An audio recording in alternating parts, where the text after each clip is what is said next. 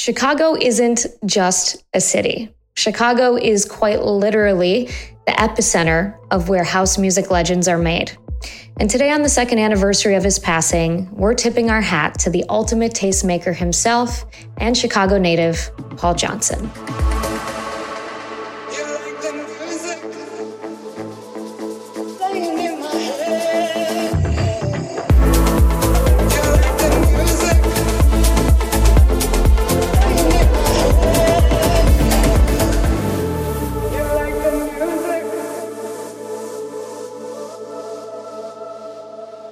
Paul began DJing in Chicago when he was just 13 years old, first at his own eighth grade graduation party, and then in his basement for friends. He'd have them over for dance parties. He was inspired by the greats before him, like Farley Jackmaster Funk, and he officially began producing music for labels in the 90s, for labels like Dance Mania, Relief, and many more. Many of us know him for his famous track, Get Get Down. down, down, down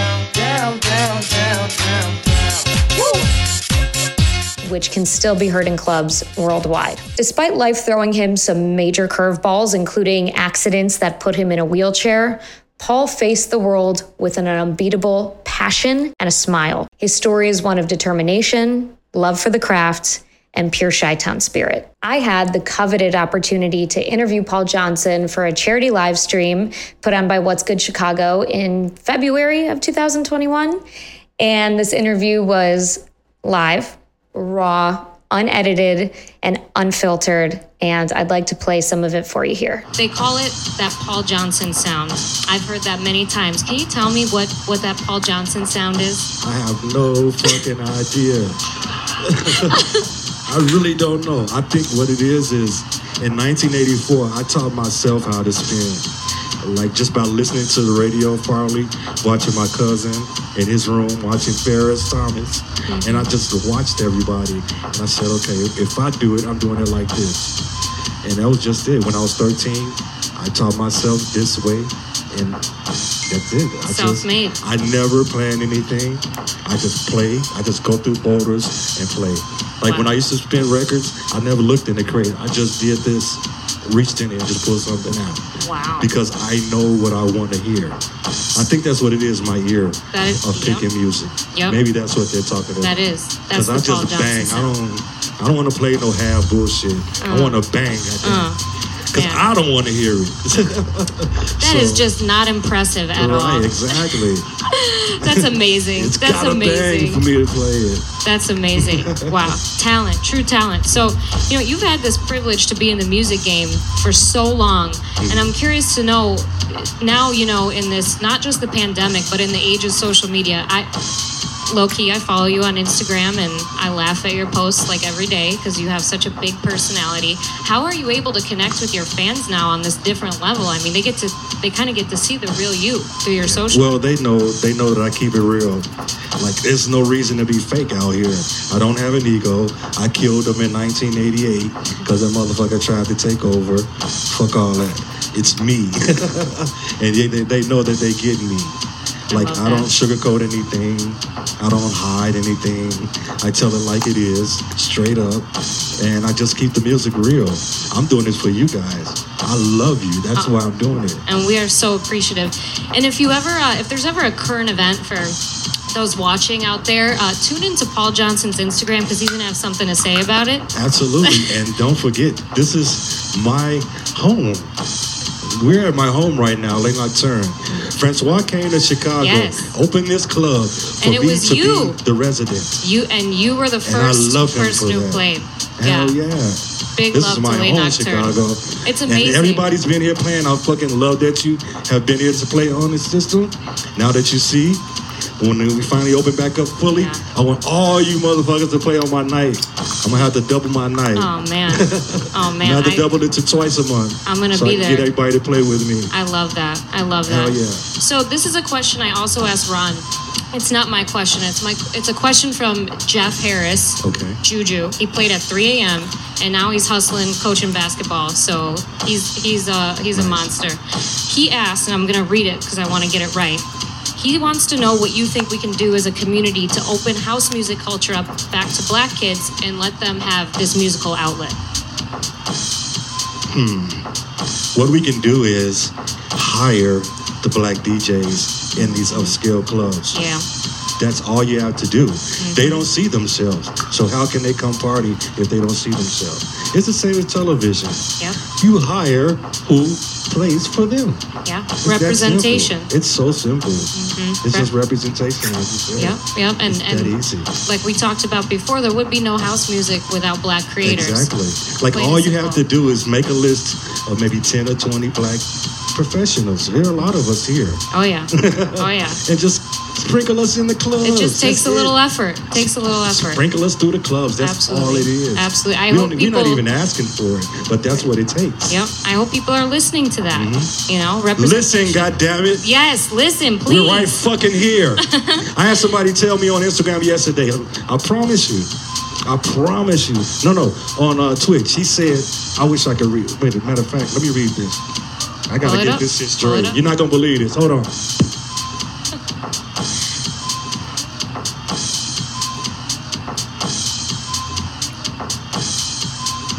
I'm dead serious. Hold on. I'm patient.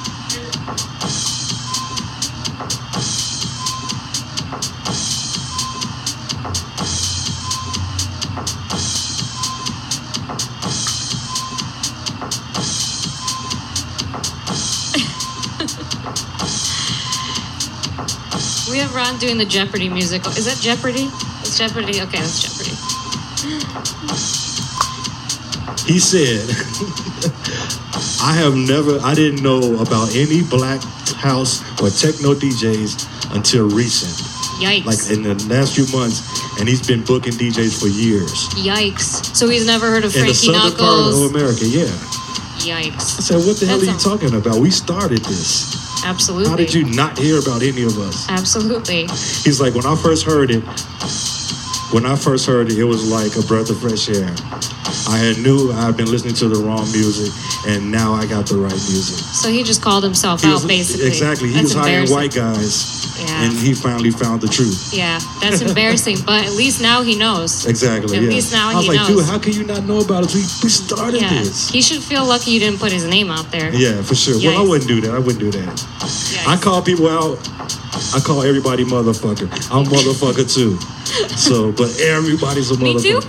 Me too. Me Of course, you're a beautiful motherfucker. Thank you so much. Thank you so much. Okay, last question because I know you want to get to, to DJing. Mm-hmm. So you've been described as a mentor for a lot of uh, people in this industry. There's so Mm-hmm. many DJs that have, or you know, people who never DJed before but started taking advantage of the time they had off during Mm-hmm. the pandemic to get started. What's what's your advice for them? What what can they do? Keep going. Don't let anyone tell you different from what your thought plan is. If I listened to people back in the 80s, I'd be, I don't know, doctor somebody with a boring ass life or something stupid like that. But when I was 13, I came to my parents literally. I looked them dead in their face and said, I don't want to go to church anymore because that's bullshit and y'all know it. I'm going to DJ for the rest of my life. And they, when I graduated eighth grade, they brought me my equipment.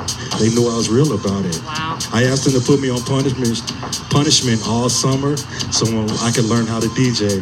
Wow. So right after summer, when the fall came and school started in 80, uh, summer 85, I was already good at it. Damn. So I just instantly took off. That's dedication and that's Yeah. love from your parents. yeah. Not everybody They- they- gets that support. Well, they knew everything I said I wanted to do. They always knew I was for real about it. After our interview, I formally introduced myself to Paul, and it felt like I was talking to an old friend.